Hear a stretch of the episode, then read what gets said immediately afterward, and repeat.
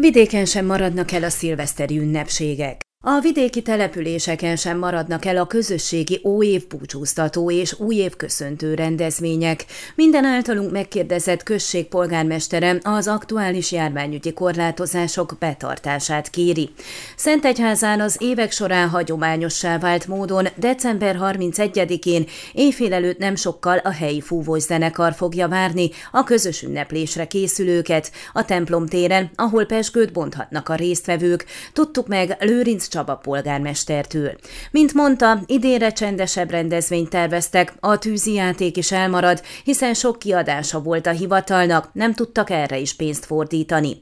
Idén inkább a beruházásokra és fejlesztésekre fordítottuk a tűzi játék árát, hiszen fontosnak tartottuk megragadni a kínálkozó lehetőségeket, mondta az előjáró. Székelykeresztúron pénteken a Millecentenáriumi emlékműnél éjfél előtt 15 perccel várják az ünneplőket, ahol forró tejával kedveskednek nekik, fejtette ki Konc János helyi polgármester. Rámutatott, gyerekeket fognak felkérni, hogy az ők vezénylésével közösen számolja vissza a tömeg az óévből hátra maradó néhány másodpercet. Több éves kihagyás után ezúttal a tűzijáték sem marad el, ez legalább 10 percig fog tartani. Forral-borral várják a helyieket éjfél előtt negyed órával a Pállajos Művelődési Ház előtti téren, Korondon, tudtuk meg Katona Mihály helyi polgármestertől. Közölte, új búcsúztató beszédet mondanak, majd tűzijátékkal ünnepelnek.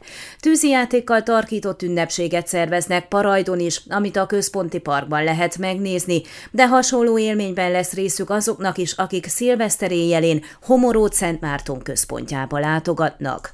Ön a Székelyhon aktuális podcastjét hallgatta. Amennyiben nem akar lemaradni a régió életéről a jövőben sem, akkor iratkozzon fel a csatornára, vagy keresse podcast műsorainkat a székelyhon.pro portálon.